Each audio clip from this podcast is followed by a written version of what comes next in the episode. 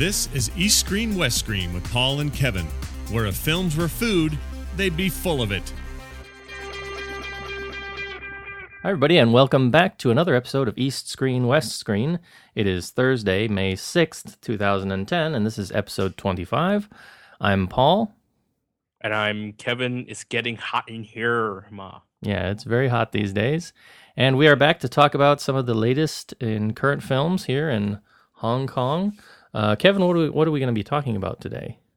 Today we're gonna cover a bit of news, um, and of course, as usual in the film business, uh, and then we're gonna talk about the two men, uh, Ip Man Two and Iron Man Two. Um, they have something in common. They might not seem so, but they both like to fight white people. Wow. Okay, so we've got a theme this week. It's the uh, Man Show Squared.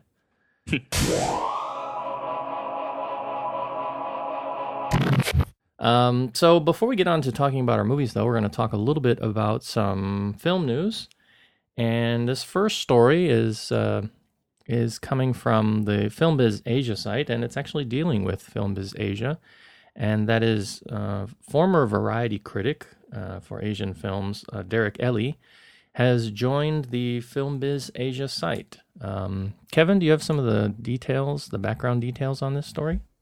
Yeah, um, those who follow the Variety saga um, knows about Todd McCarthy, their their chief critic for I think 25 years, and the fairly unhappy departure. Uh, Variety pretty much fired all their full time reviewers in uh, in a way to cut costs and turn them on to freelance. Now, Todd McCarthy, he was essentially, from what I've heard, um, literally booted out of the Variety office. Um, he was apparently given a freelance deal, uh, but he didn't take it. Same thing happened to Derek Elley, who, um, if people who read Variety before they put themselves back behind this pesky paywall, knows that Derek Elley, um, he pretty much uh, reviews all the Asian films. Now he had the same deal, so Dave McCarthy and Elley has been looking for work.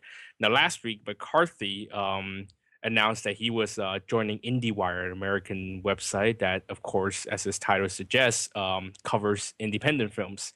So it's really good news that uh, Derek Elley is now joining the Film Business Asia website because it's sort of like a I, I see it as kind of revenge because Patrick Frater, the, the person who runs uh, Film Business Asia, used to run Variety Asia before it got shut down by Variety. So I think this is sort of poetic justice that these two major forces in, in variety are joining together in a way to sort of one up uh, the trade papers uh, coverage of Asian films. Mm. Well, it's certainly good that um, Mr. Elley is going to have an outlet for some of his writing and some of his critiquing that will be easily accessible by you know fans of his work and people who are looking for more critiques of Asian cinema. Um, but it is interesting to see, you know, such a heavy hand coming from, you know, traditional print industries. This isn't, you know, this isn't the only publication to do this. As, as I remember, um, this isn't the first time that uh, something like this has happened, where a, a traditional print magazine has had a shakeup and has done some, you know, cutting of heads. And it seems like, you know, there's there's fewer outlets for people who are maybe looking to get into the critiquing field. Um, you yourself have been both a, a blogger and you're now writing professionally. Um, you know, for for a company. What what do you think about the future of of criticism on, from the professional scale? Do you think bloggers are kind of killing the business, or do you think that there will be new venues opening up in you know with things like the iPad and more and more semi-pro and professional websites popping up? I think trade papers are not catching up with this internet thing uh, well enough. I mean, they're still kind of back and forth. I mean, you got the all the big trade papers opened up their website at some point, uh, co- totally to readers, and Variety and Screen Daily sort of ducked back into their paywall because they figured they weren't making enough money out of the internet. But now, um, I don't think that they're adapting to this internet thing well enough, and if they keep going down this road I think you're right. I think some of the more sort of semi-professional, these bloggers who are not really quite professional writers might get their chance. Um, I'm not sure if there will be any more sites like Love HK Film popping up for film criticism. um, Cool News sort of sort of ruined it for these sort of semi-professional sites with this kind of fanboyism. But um, yeah, I I, I kind of doubt really. I mean, there's always been kind of a disparity between the the mainstream audience and film criticism, but you still have this these group of people who are interested in reading professional reviews and we need choices because I can't read variety reviews anymore because of the paywall. I can't read Screen Day reviews anymore, and it's just kind of frustrating that I can't get the new reviews for Asian films uh, from these trade papers. Yeah, yeah, and it and it's it's really hard to see uh, any kind of a real strong presence professionally, you know, on the ground. I mean, eh, even in even in things like the reviews coming out of a paper like the South China Morning Post, um, they're behind a paywall. They're not accessible. So um, you you know typically have people who do it for free, do it for you know sort of the love of the the industry or the love of the cinema itself. But then you have a big contention between well, they're not really professionals. But at the same time, there are a lot of really well done sites that are drawing attention, drawing viewers possibly away from these, you know, sites that charge, and that's ultimately hurting the business. So, in some ways, it's kind of a catch-22 system, but it seems like that the web-based services um, are going to come out on top if if things keep going with the current trend. No, and I think I think that's why a site like Film Business Asia is even is right now at this point comes out at a more at a better time than ever because you've got the major two trade papers going to a paywall, and the only way that people can get reliable information uh, uh, for free is through this site because you know you can trust the people that run it. So I'm really, really glad that this site is is still going. I'm really, really glad that um, uh, Mr. Elley has joined them. Mm, yeah, it's good news all around. Um, our next story uh, for this week, we want to talk a little bit is uh, something that Kevin you picked up through the Chinese version of Twitter. Is that right? It's uh, some of the postings coming from Raymond Wong. This is uh, former Happy Ghost and now super producer Raymond Wong. Is that right? That's right. Uh, both Raymond Wong and son, and a lot of huge Chinese stars, uh, including uh, the immortal Ekin Chen, uh, Aaron Kwok, um, Gigi Le. Essentially, name name your favorite Hong Kong stars, and they're most likely on this thing called Sina Microblog. Uh, essentially Twitter, but uh, I'm not sure if this this is technology that Sina has paid for, but essentially it's the same thing. 140 characters, uh, short little status, and um, and random photos. Um, now Raymond Wong uh, runs a nice little microblog on uh, on Sina, and um, he's been uh, tweeting, I guess, microblogging about uh, Ip Man 2.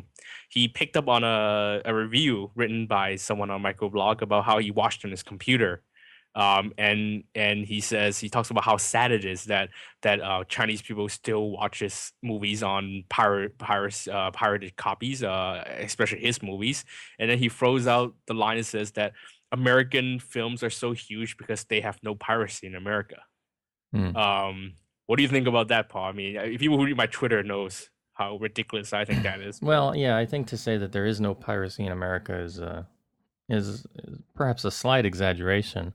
Um, America definitely does have um, stronger infrastructure in terms of security in the cinemas, but I wouldn't say that's necessarily in place to combat piracy.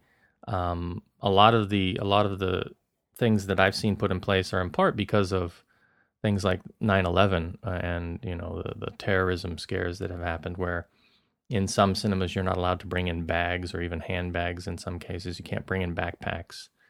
Um, and and cinemas also they you know it's not like the traditional Hong Kong cinemas we talked about before where at uh, some of these older cinemas they don't have a snack bar so you can basically bring in bags of McDonald's or bring in your own food. And that's sort of commonplace but at a lot of the big you know multiplexes in the United States, they don't want you bringing in bags because they don't want you sneaking in food. They want you to specifically buy from their snack bar because that's where they make all their bank. Um, so they do have very tight security in the in the states, and but also I don't think there's been a culture of you know piracy per se, uh, where people are willing to take the risk of sneaking a camera in. Um, but whereas in in in mainland China, they they really haven't done a lot to sort of curb the you know curb the the practice of doing it uh, or sort of re-educate the people against doing it. And well, you know, uh, pirated copies in America they have already sort of gone to a less, next level. I mean, ever since I was in high school, I mean, five or six years ago, they these people are pirating screeners. They don't even bother putting bringing cameras into Yeah. theaters. and, anymore. and that's that's that's typically you know uh, hollywood's fault for sending screeners out in the first place. Um, if you're going to have things out in the market then you know somebody somewhere is going to make a copy for their buddy and say hey look what i've got and then you know they tell two friends and they tell two friends and so on and so on and so on. Um, but you know in the case of china I, I, I remember the story we talked about I think it was last year with regarding to the film Founding of a Republic that when that film was put out, the Chinese upped en- enforcement uh, on a major level in Beijing in the Beijing area to prevent you know the vendors from opening shop and from selling stuff and because they wanted people to go in and be in the cinema to watch that film rather than you know finding a pirated version in the back alley store. So when they want to, the government, the mainland government particularly, can put things in place, put things in practice to stifle that. But they have not really ever put anything in place in terms of education or reform of, you know, the practices of the people. And I think the other big issue that's not being addressed is the cost of going to see the movies. It's still very cost prohibitive for a lot of people Mm. you know, especially in China where you've got a big income disparity. You know, you tell a poor migrant who's, you know, working in Shenzhen in a Shenzhen sweat factory somewhere, they have the option of taking their five extra dollars of disposable income and, you know, getting a, a DVD, a disc of, you know, Spider Man or Iron Man or Ip Man and or they can save up for the next five weeks and go sit in an air conditioned cinema. What do you think they're going to choose?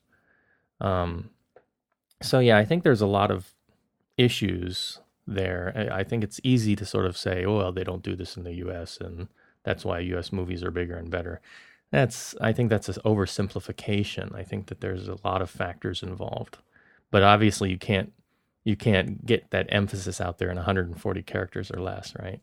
Hmm plus, also in in among uh, young film buffs in China, is that they see uh, pirated discs as a way of cultivating their film taste because um, a lot of these films can't get legitimate releases in China, so um, you would eventually you would actually see in a pirated DVD shop even Western DVDs that you can't get from you can't get in a Western chain store yeah like uh, a Criterion or, or of some Western film that was banned in Romania, but then was reinstated in another so former Soviet country. Like it, so, you you- see these pirated DVD stores that are even better stocked than than an American video store. Yeah, and I think access is definitely um, a key issue.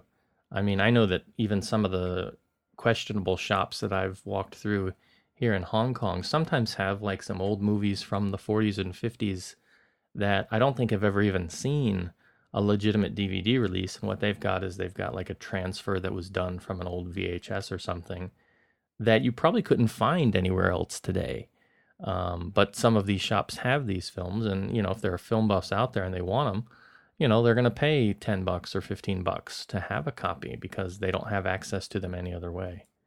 Here's the thing: I've been to a legit DVD shop in Shenzhen, um, as hard as to find, and they do have actually a lot of these old catalog titles at a very affordable price. So I think manufacturers are trying their best. They're trying to roll these movies out on home video as quick as they can, even though they're inferior uh, quality. They try they selling them up for 20, 30 RMB, trying to to get people to buy legit. But I think it's going to be hard to actually to to bring it into I guess enough enough to sell enough to to make the money back or to train people to that you have to buy legit releases. You should buy legit releases. There it is for you.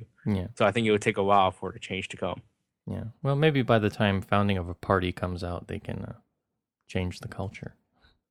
No, they all love the party, just not Iron Man.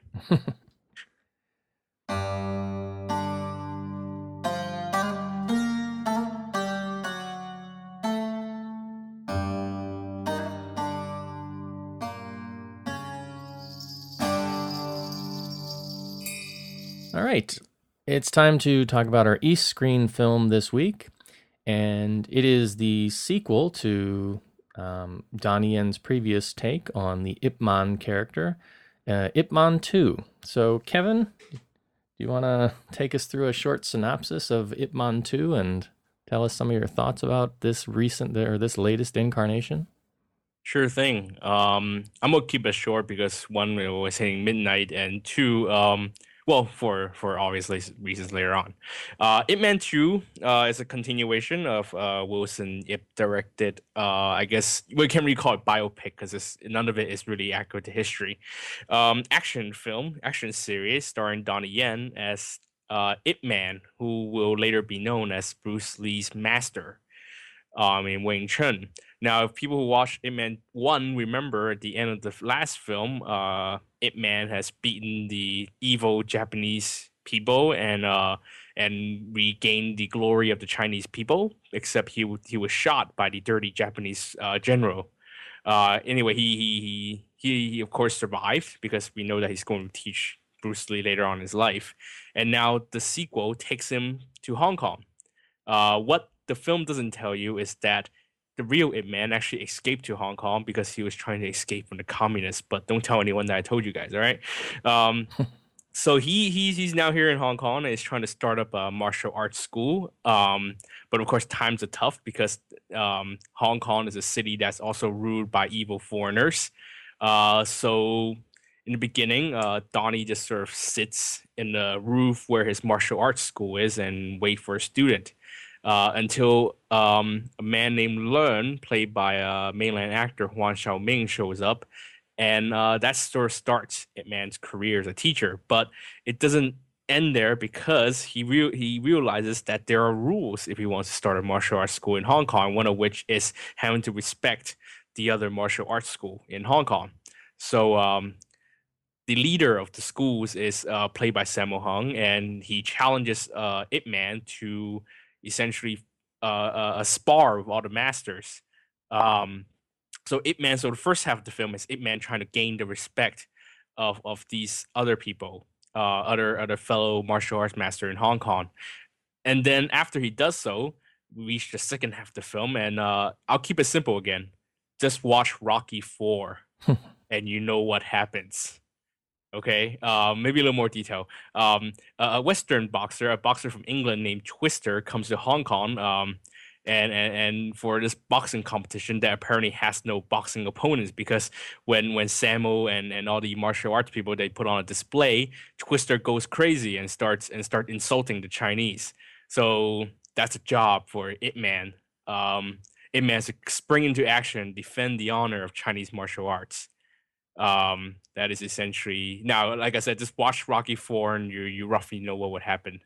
Um, anyone read my twitter would know what i think about this film. I, I really enjoyed the first half. Um, just actually like in Man 1 uh, i think the first half of these both films are rather solid because they're actually about the character. They're actually building these characters. They're building the universe that that they're set in. And there's actually interesting supporting characters. Like in the first film you have uh Wang Yao Nam pay, playing a local teenager. Um, you have Fang Wang, uh, Fang Wang showing up in town as a, as a posing uh, martial artist, uh, challenging Ip Man, and those things are actually interesting. And in the second film, you have you have Ip Man trying to be teach martial arts and trying to gain the respect, and that's actually about about the development of Ip Man's character. And I think those are quite solid. Uh, it makes really good action action scenes as well.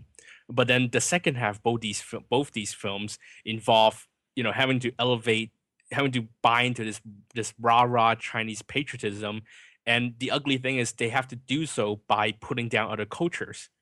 I, I think this is sort of hypocritical when you're making fun or when you're you're villainizing other cultures for for putting down Chinese culture you are elevating Chinese culture by putting down other people's culture. I think that's very hypocritical.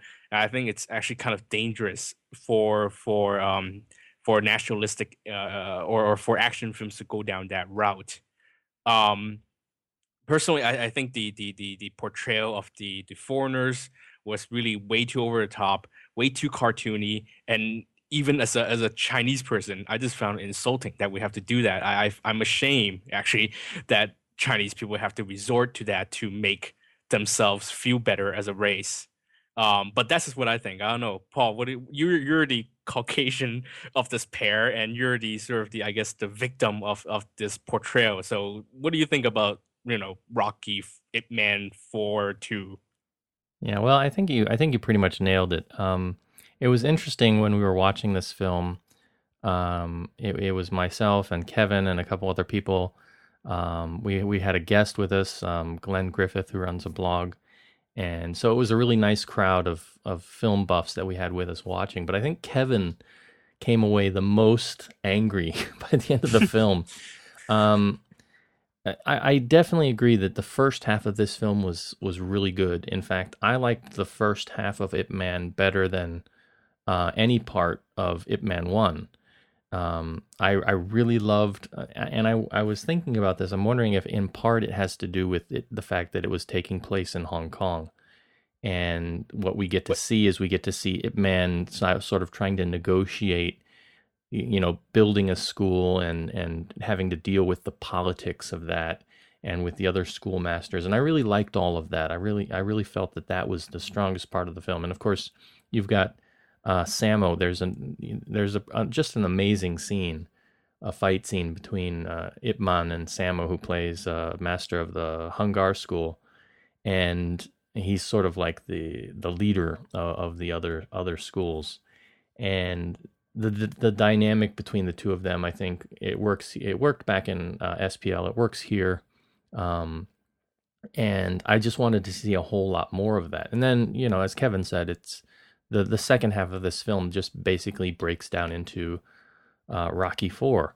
Unfortunately, there's you've got um, some some really caricatured characterizations of of Westerners here, foreigners here um, to to set them up as sort of the bad guy. And you know, if we understand history, we do know that you know, the colonial period was a terrible period in history.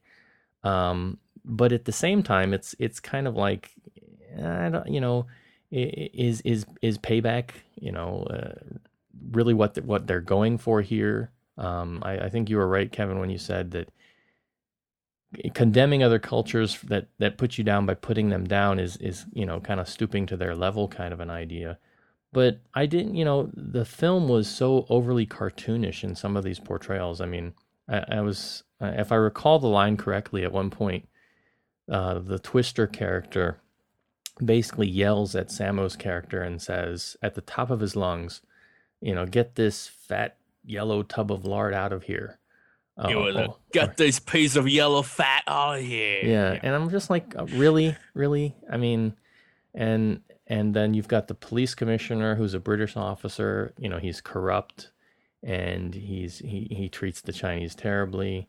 Um, you've got um, Kent Cheng in a nice cameo playing a, a police officer, a very typical role for him, who's you know sort of the the in between between the Chinese community and the the British police. And so that yeah, there's a you know there's there's a lot of stereotyping that goes on here. It doesn't really ruin the film, but it just you know it's so over the top that you're you're just like really who who who who would be like that? I mean, is is it's just too extreme. Um, and that's the thing. It, it, was play for laughs. I mean, I could buy it. I could, I could, I could, I, I wouldn't mind so much if it's all play for laughs. But the whole movie is so self-important about you know the greatness of, of Chinese martial arts and, and and the honor in in even burning incense. And then you have Donnie coming out that really fake revelation about how the fight at the end isn't about you know cultural superiority. Is blah blah blah. Yeah. It just it, it's how how superficial can it be? Yeah. It's well, and how I, we're gonna series was taking itself. We're gonna go a little bit deeper into this topic um, after we talk about our West Screen film. Um, but overall, I'd say it's it's a very good film in terms of solid action. The first half is very very solid. I mean, just seeing the first half and, and some of the things between Sammo and Donnie make the the film well worth admission in my book. And you can just kind of kick back and you know uh, put your blinders on or you know play a play your PSP or something in the second half and just try to remember back to Rocky Four. Um, but yeah, you've you know some of some of the other characters, the incidental characters. Simon Yam is here, um, kind of a in a in a carryover cameo from the first film. Um, Ip Man's wife, she's here, but she's like pregnant again, and she walks around the whole film pregnant, um, and doesn't really do much else other than be pregnant. And yeah, it's um, there. The her, I think she was a little bit of a waste in the film, and because of some of the, you know, some of the the martial arts implications um, with you know Bruce Lee, there there's some interesting messaging uh, going on here that um, that again I think we'll talk about in in our topic segment. Um, but as a film, I think it's a solid film. Definitely got some great action. Uh, first half definitely worth seeing. Second half, yeah, you can take it or leave it.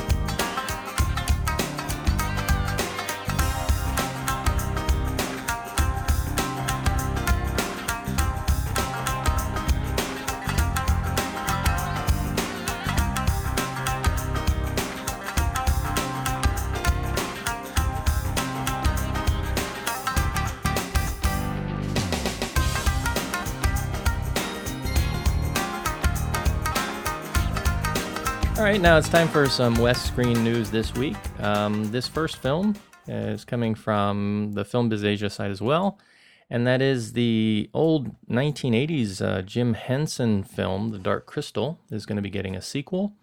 Um, the original film came out in 1982, and it was a bit of a uh, an odd, enigmatic film for the time. It was one of the first films, uh, Hollywood films, to feature an all puppet cast. Um, and puppets that were not really like the traditional Henson puppets, puppets that were not Muppets per se. Um, and I remember seeing this film as a kid and, and kind of being wowed and amazed and really being drawn into it. And I, I remember I tried to show this film to um, to my fiance and, and her sister and her younger brother, and they would not have any part of it. they got like 10 minutes into it and they're like nope that's enough. We're we're not we're not we're not buying this. Um, so yeah i guess the old dark crystal is a bit dated these days but it'll be interesting. It the name of the sequel is going to be called the power of the dark crystal uh, being directed by peter and michael spierig if i'm saying their names correctly. And i'm really looking forward to this. I'll be interested to see what they do in terms of um, it says they're going to be do- doing some motion capture and I'm guessing if it's coming, if it's going to be, you know, co-produced with um, the Henson Company, if they're still going to be involved, there'll definitely be some puppetry still involved. So uh, I'm kind of excited about this. Have you ever seen the Dark Crystal, Kevin, the original? No, no, I never. I'm sorry, I I haven't seen a lot of these um, films, but uh, I I do kind of appreciate when uh, films go back. I guess sort of these old old fashioned things. If there is puppetry and live action involved, it's kind of like when I watch Fantastic Mr. Fox, when you know, at the age of 3D animation, you find that you get something that's kind of old school, and it's always refreshing to see that. Um, so I just don't know about this 3D thing. yeah, well, well, it's really. I'm I'm going to be interested to see what kind of a combination they come up with, but just to kind of have a movie that's going back to explore that world again um, with the I think it was the Skeksis and the Elders, and um, uh, I'm not sure if it will like pick up from there or if it will be a bunch of all new things. But I'm very interested to see that world again. Hmm. All right, uh, next bit of West Screen news. Um, one of the films we're going to be talking about today is uh, Iron Man 2. And in this film, uh, Tony Stark's father makes an appearance via some, some old footage, Howard Stark and uh, some comments from the film's director has said that they're planning to have this character appear in the upcoming Iron Man film, which is interesting because the uh, or no the upcoming Captain America film, excuse me, um, which is interesting because Cap- the Captain America film will be taking place during um, sort of the 1940s, 1950s, World War II period. So it won't be the same actor playing the role because this at that at that time uh, Tony Stark's father is considerably younger, but he was supposed to have a sort of a foundational part in dealing with uh, the original Captain America. So a little bit of a film crossover coming there, and that's uh, going to lead to more crossovers later, I guess, with the Avengers films. Uh, that's planned for, I guess, in 2012 or so. Mm-hmm. Um, so good news for comic book fans and comic book people who are really into the deeper levels of some of the stories that are going on. I think for you know the general public, they probably won't uh, you know pay it much mind, but uh, some some geeky news out there for you comic book geeks.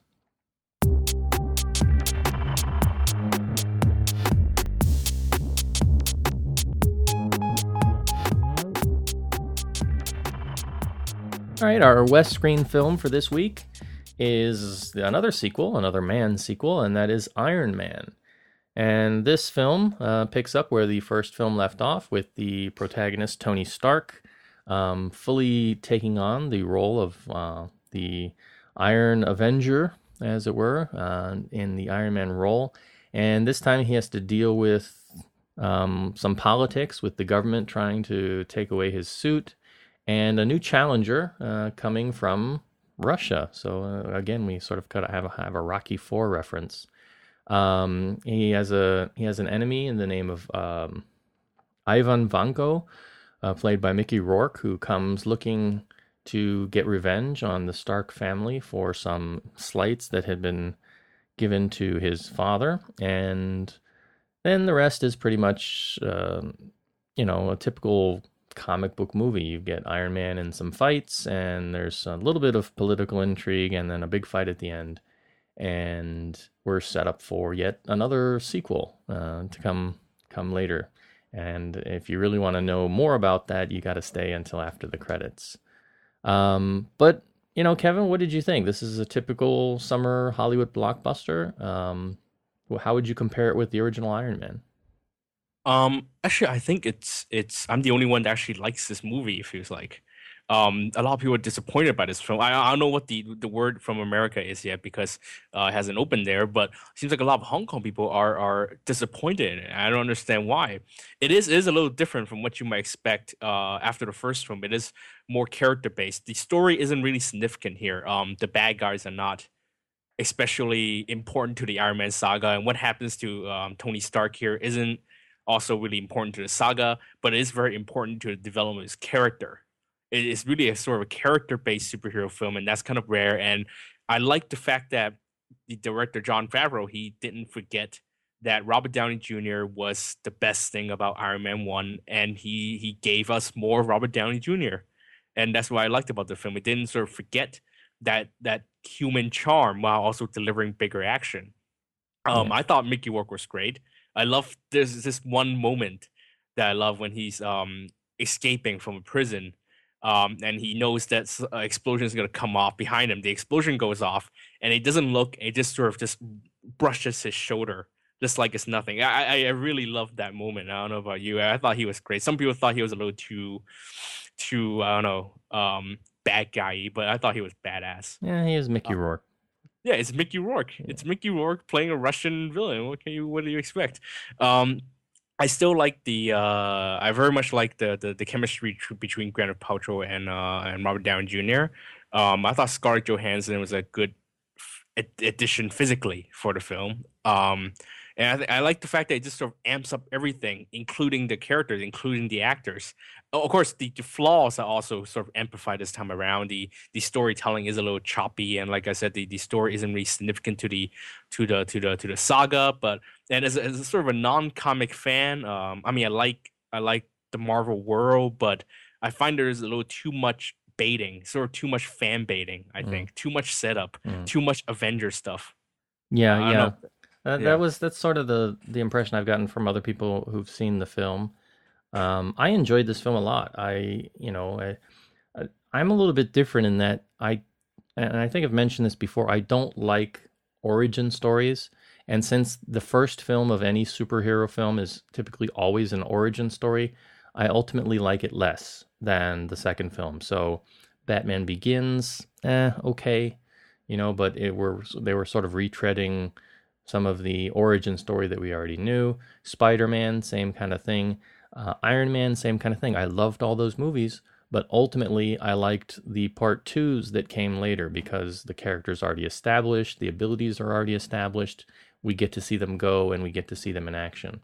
Um, and so I kind of felt the same way here. I was, you know, I was happy that the origin story was kind of behind us, but I didn't think I got to see Iron Man quite enough. Um, mm. there, there's a lot of Robert Robert Downey Jr. here, and he's great. Um, he's what makes the role as Tony Stark. But I wanted to see a lot more of Iron Man. Um, the villain, I felt, you know, um, Whiplash. I don't think they ever actually referred to him as Whiplash in the in the film, which was fine. But the the final fight between um, Whiplash and, and Iron Man, and uh, you've got the introduction of War War Machine, who I think was great. I like I liked um, Don Cheadle in the role. Um, I think he was he was a perfect replacement, and I'd love to see him continue on in that role if they decide to do spin-off movies with War Machine. I'm there. Um, but I just felt that the fight, you know, the the end fight between the, the main antagonist and the main protagonist was just too. It, it was like there was nothing there. Um, there's there's a lot of fighting between Iron Man and, and robots and things, um, but I don't know. It didn't seem to have that same sense that we got with the fight between um, Jeff Bridges in, in, the first film. And but you know, yeah, I, agree with everything else you said. Uh, I think the, the, the chemistry between um, Robert Downey Jr. and Gwyneth Paltrow works really well. Scarlett Johansson was okay. I think she she f- fulfilled the role of the the comic character she was trying to be um, rather well. But yeah, I did feel that there's a lot of fan service going on here. That it's probably, if you've not read much of the comic books, there's probably a lot of things that are escaping people. There were a couple you know there was there were several references in fact to the fact that this is going to lead into the Avengers movie and other movies that they've got planned down the pipe. And in some ways it seems that that was taking precedence that this was all sort of more of an origin story for those films to come you know? Um, so yeah I, I would have liked to seen you know some more more of Iron Man on the screen than anything else though Mm. I, I, I, going back to Don Cheadle, I liked him in the role, but I think compared to Terrence Howard, I, I kind of like.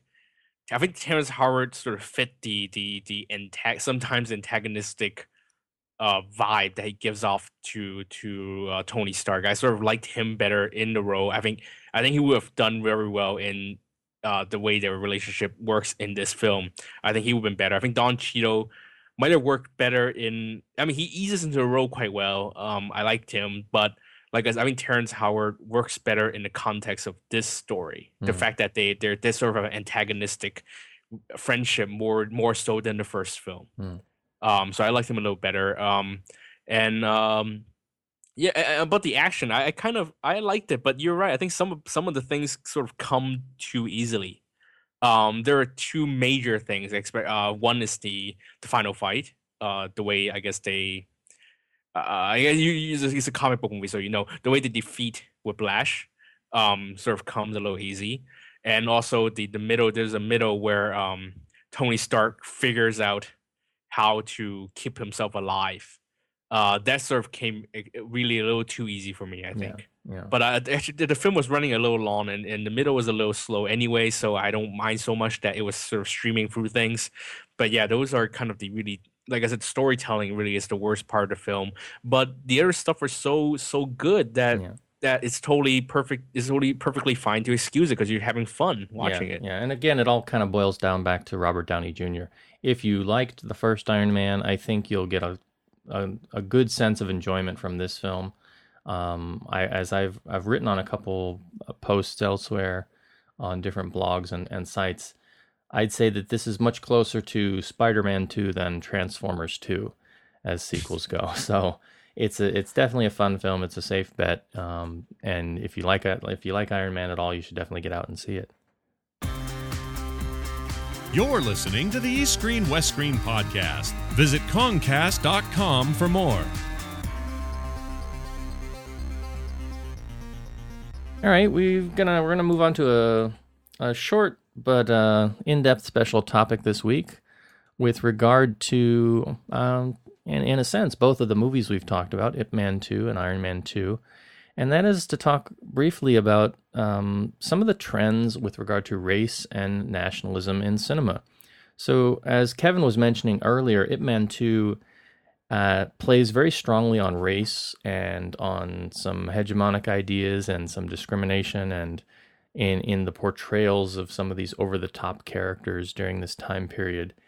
And this is not a new trend. Um, we've seen these same kind of ideas played out before in earlier Chinese films. Um, Fearless being one, and and in looking back, some of the people I've talked to have said that actually Fearless is still the best of this batch. It it, it has uh, the best overall you know narrative, and and it handles this issue in the best way. Um, but Ip Man, the original Ip Man, Ip Man 1, uh, had this issue with the, the, portrayals of some of the Japanese in that film. Uh, True Legend, which we talked about a few months ago, um, has a similar uh, idea that just sort of comes out of the blue uh, by the end of that film.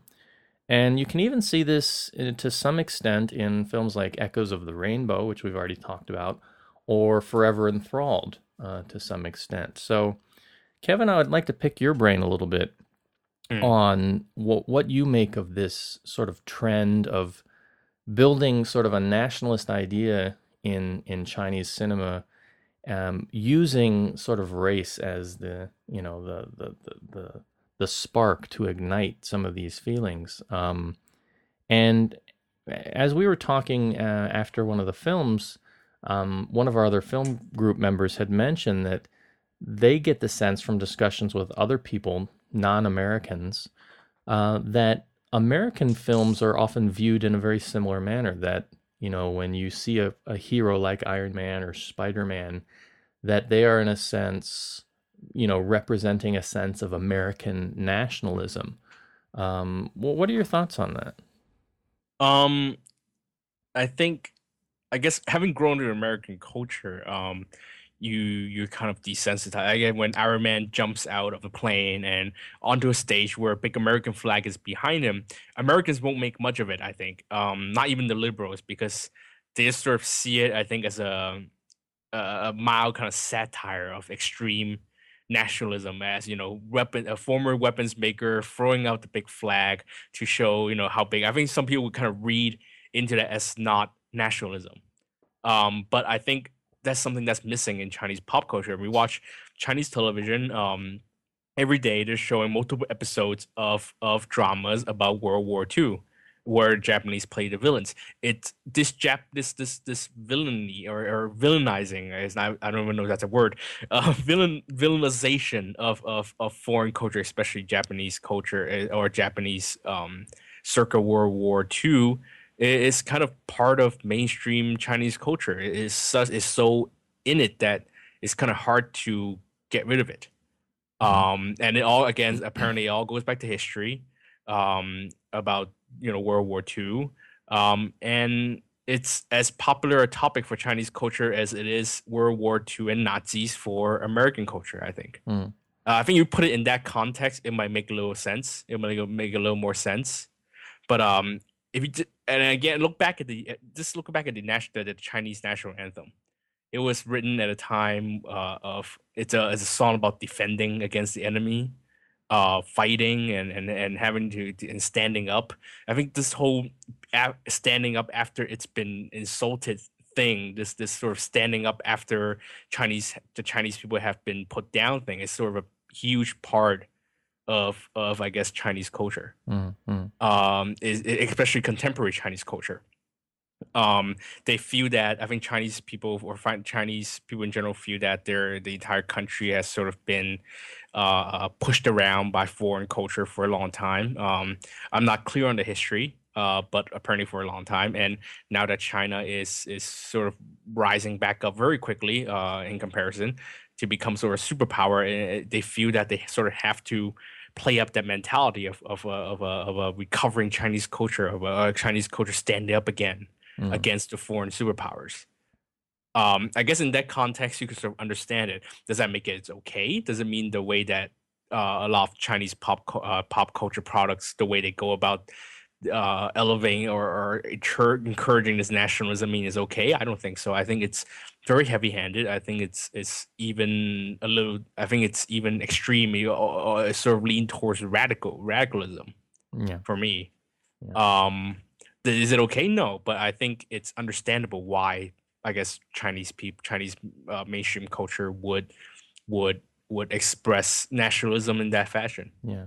I think I think from my perspective, you know, eh, as, as somewhat of an outsider, but also somewhat of a, a scholar on Chinese history, that it's interesting to see these films come out and and present this idea of of okay, we're Chinese and and Chinese have to, you know, rise up and unify, and but at the same time, it's it's this imagery of Han Chinese identity, right? um, because mm-hmm. you know one thing that is is we're we're never really shown in a lot of cinema is the fact that actually there are a lot of other minority peoples who are also Chinese, but they're not sort of given the same status as the the you know the dominant majority, the Han Chinese. Um, and so you see you see something like this where Chinese are being oppressed, and then ultimately you know they they overcome uh, you know, and in many of these cases they're overcoming foreigners who are oppressive and have and and cheat in in you know over the top ways because they don't want to lose. Um, but ultimately, the the protagonist overcomes. But then you you think about you know what does it mean to be Chinese identity to have Chinese identity? Um, do they feel the same about the Tibetans? You know, are the Tibetans supposed to to to rise up and and be themselves and overcome oppression? that some of them feel that they're you know get receiving from the mainland government you know it's it seems in some ways that it's this it's this sort of fantasy um, that they they like to refer back to but it's not applied evenly um, in many senses and I'm not, I'm not saying that they don't have a right to do that do this and they don't have a right to to portray a sense of nationalism in their films um, you know because I can easily see it in in you know a superhero fantasy like a Spider-Man or um or a Batman or a Superman. Um, you get this imagery all the time, but I think you're right in in understanding that for many Americans, it they they've kind of become dulled to it because they don't really they see it all the time and they they're not really thinking about it.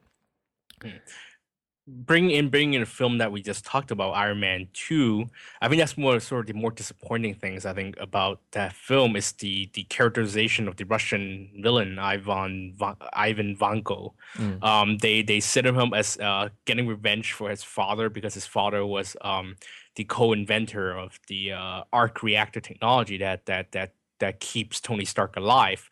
But they sort of just simplify as why the Russian scientist was ousted. They say, "Oh, he was greedy, so he was so he was wrong anyway." Yeah, I think if they have went sort of a different way, I think that's sort of a more subtle. subtle i guess portrayal of this american you know, i think back in i think back in the comic book um that character was because the comic book was back during the cold war period so that character was con, you know uh, he was supposed to be like a double agent or a spy or something, and ah, okay. and and you know they they've kind of I guess they've modified it to reflect current political sensibilities. But that is a good point. You know, you do have this this us versus them kind of mentality here. The you know the the Americans versus the Russians, and that was present in Rocky Four as well. But it's a little bit different here because you know Rocky Four was very political, and you still had some of this Cold War idea going on um, at that time. Here, it you you don't have that as much, and I think it's because it's this personal family grudge that's they don't really play up a lot of the reasoning. You know, it was it was a business falling out in a sense between the two fathers, and now it pits the two sons. So it doesn't give you this this same sense of of some of the you know conflict that you get in, for example, Ip Man 2, where it's very much in your face. You know mm-hmm. that that that the, the, these these British guys are very much um, offensive and and racist, and you know they they are going to deserve basically the beating that they're going to get. Well, I mean, Ip Man 2, it was obvious that the filmmakers had an agenda. It was obvious that they were they were trying to okay, it does come conspiracy theory, but it almost seems like they're trying to suck up to the Chinese audience and and even for Hong Kong people um, to Chinese audience by showing that oh look we Hong Kong people actually didn't like the colonial colonial colonial period. We hated the British too. We are one of you. It's it almost seems like they had that kind of agenda going in. Hmm. yeah, and that's an interesting perspective. Uh, it's kind of this revisionist history. They're not even being subtle about it. It's so obvious. And that is why that wilson yip is saying that P- chinese audience in, in mainland chinese theaters are literally applauding and, and, and screaming in, in and and when they when they watch when they watch Ip Man fighting, you know, fighting beating up the British man. Yeah. Well, and so, it's it's interesting too because I think that the one one of the saving graces of the second half of the film is the final monologue by um, Ip Man Donnie Yen, in, in which he talks about issues of respect and and you know um, you know mutual exchange and and these ideas ideas that were very much sort of the principles of Bruce Lee uh, you know in in the films and in the work that he wanted to do.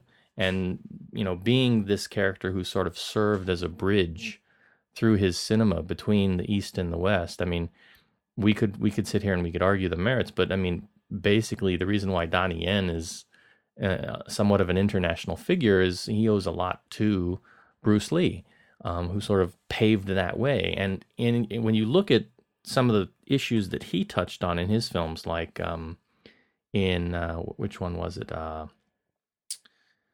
uh, I always get the English titles and the and the original titles confused. I think it was the mm-hmm. Fist of Fury, which was the one about the Japanese occupation, and mm-hmm. Bruce Lee was the student who had come back from from Japan, Right. And, you know, they had the whole sick man of Asia mm-hmm. um, scene in that movie. And then, you know, th- they dealt with similar issues there that we're seeing in sort of Ip Man and, and, and in uh, some of the other films we've seen, like uh, Fearless.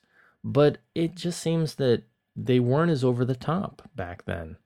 And yet it's it's it's presenting you know us this idea of the of the conflict between these two peoples, but it seems to be doing it in in a somewhat I don't know I don't want to say smarter, but in a somewhat better manner for terms of storytelling because it's not so much in your face. I mean, it it it is, you know, in a sense, but it, it vindicates itself a, a, lot better than I think some of these films have been doing because I, I think it's got that sense like you're saying that the directors and the and the, the producers are kind of putting these things in on purpose and they're not really serving the story they're simply serving to build that that sense of um, nationalism i guess here's the thing it's been 40 years since Bruce Lee have done that. I mean, you can perfectly excuse a film for having over the top portrayal of these foreigners. Uh, uh, if it was you know 40 years ago, it's the 70s you can excuse it if it's from the 70s, but this is a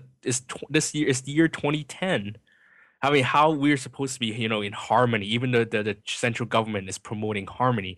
I mean, this this sort of, and I won't go that far, but I think this this this hate monging, it's it's ridiculous. It's setting, like I said when we, after we watched Ip Man two, I said this set back race relations by fifty years in this movie. Well, I hope it's not that far.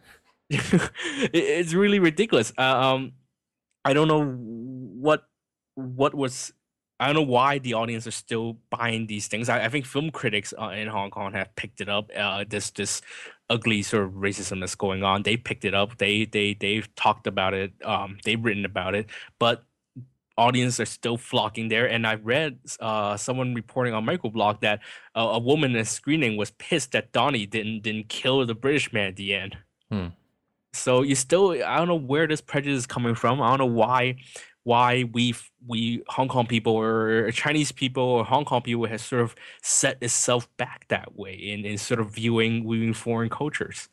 Yeah. Well, we'll just have to you know sort of keep a watch and see how how much further this trend goes on and continues. Um, I, I, to be honest, I'm kind of getting tired of it. Um, I, I, we mentioned back when, we saw the, the ending of True Legend, how that seemed just so totally out of place. Um, the, the police officer, the foreign police officer in uh, Echoes of the Rainbow, you know, we mentioned that you, you'd never have a, a, you know, one of the foreigners during that time period working as a beat cop going around, you know, collecting bribes basically. Um, and in a sense, it is sort of very much sort of placating this sense and and and you know, sadly, sort of revising some of the history, as it were. Um, and hopefully, film filmmakers will get the point and they'll they'll stop doing it. But I think as long as it's driving sales for them in the North, that all the critics in Hong Kong can thump and shout and, and cry foul, and it's not going to make a whole lot of difference. And um, I want to add something about Ip Man too. I know I know you you were saying that the speech at the end of uh, Ip Man Two was uh, sort of brought it back, pulled the, the the extreme stuff back. But I I think the opposite. I think it makes makes the intention of the filmmaker even even even more obvious the way they were saying, "Oh wait, we have to sell this to America, so let's let's have this speech about respect and how it's not about cultural superiority." But the whole film is about cultural superiority. I mean, one two minute speech for me wasn't going to change a thing mm. if it's uh, it, for me it worked that way out. But um, yeah, I guess. All right. Well, I think that's gonna kind of wrap things up. That's gonna wrap up our topic at least. Um, next time we don't we won't have any new films to talk about, but we're going to talk about some DVDs. I think uh, probably talking about the new uh, Yatterman DVD release. Um, Kevin, did you have a DVD you were thinking about talking about for next time? Yes, I'm aiming to talk about a French film called 35 Shots of Rum, but um, since I work at a radio re- retailer, I'll try and find um, more movies to talk about next week as well. All right. And uh, I'm hoping to get uh, some of our friends who uh, spent some time over at the Udine Film Festival uh, recently to come on and share some of their thoughts from the film festival with us. So, until next time, uh, we will wish you good viewing, and we will see you then. See you next time, everybody. I, I went and read that Ebert review on Human Centipede. Oh my gosh. Yeah, that that movie sounds really sick. I mean, I, and, and and he's got a diagram. like, Apparently, it's one hundred percent medically correct. Oh, that's just oh, oh. Yeah, makes you lose your faith in are, humanity. Are, are, you gonna watch that? Oh hell no! Hell, no. I I could barely watch watch like Hostel. I watched like the la- I watched five minutes of Hostel two, and it's well, it's like, like I I couldn't figure out what to make from his review because um, it kind of sounds like it's along the lines of maybe like Machine Girl or, you know, um, some some of the Japanese stuff, but then it sounds like it's trying to take itself seriously. So, I I, I read I read like Wikipedia has a pretty pretty detailed plot description, and I was like, uh, no. Well, what, no. I mean, what else is there to be a plot about it? He's making a centipede person. You know, it's that's pretty much it, right? Well, I mean, halfway through the movie, he succeeds.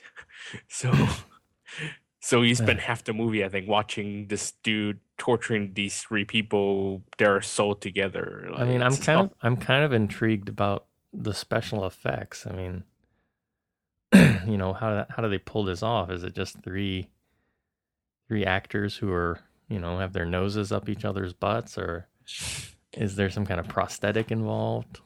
this, this is what I think Kevin Smith loves to write about ass to mouth, but I, don't think he I don't think he imagined that that one. Yeah. Literally. You know. yeah. It is brown nosing to the extreme. Oh. Yeesh.